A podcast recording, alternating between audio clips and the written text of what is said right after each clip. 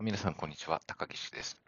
えー、今日はですね、えー、まあ、ラスクコーヒー店の名前の由来っていうことで少しお話ししようかなと思います。まあ、あの、そんなのどうでもいいよっていう方もね、いるかもしれないんですけれども、まあ、あの、まあ、名前ですよね。ラスクって何でかっていう話なんですけれども、えっと、私ですね、名前、りょうすけって言うんですけれども、あの、なかなかですね、外国人の方とお話しするときに発音がですね、そう簡単にしてもらえないっていうことが多いんですよね。なので、まあ、自己紹介が結構苦労すると。まあ、りょうすけって、R-Y-O-S-U-K-E、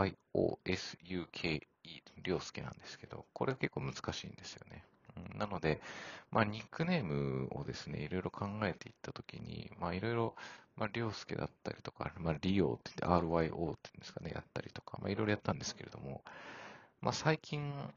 よく使われるのがラスキーって、あるいはラスクって言われるんですよね。うん、なので、まあ、そこで、まあ、呼びやすい名前、まあ、覚えてもらえればいいかなっていうところがあるので、まあ、そこで使っているっていうのが一つきっかけになっています。はい、えー、今日はあマラスクコーヒー店の名前の由来ということで、えー、まあ、自分のですね、まあ、外国人から呼ばれる名前が由来、起源になってますよというところでお話ししました。ありがとうございました。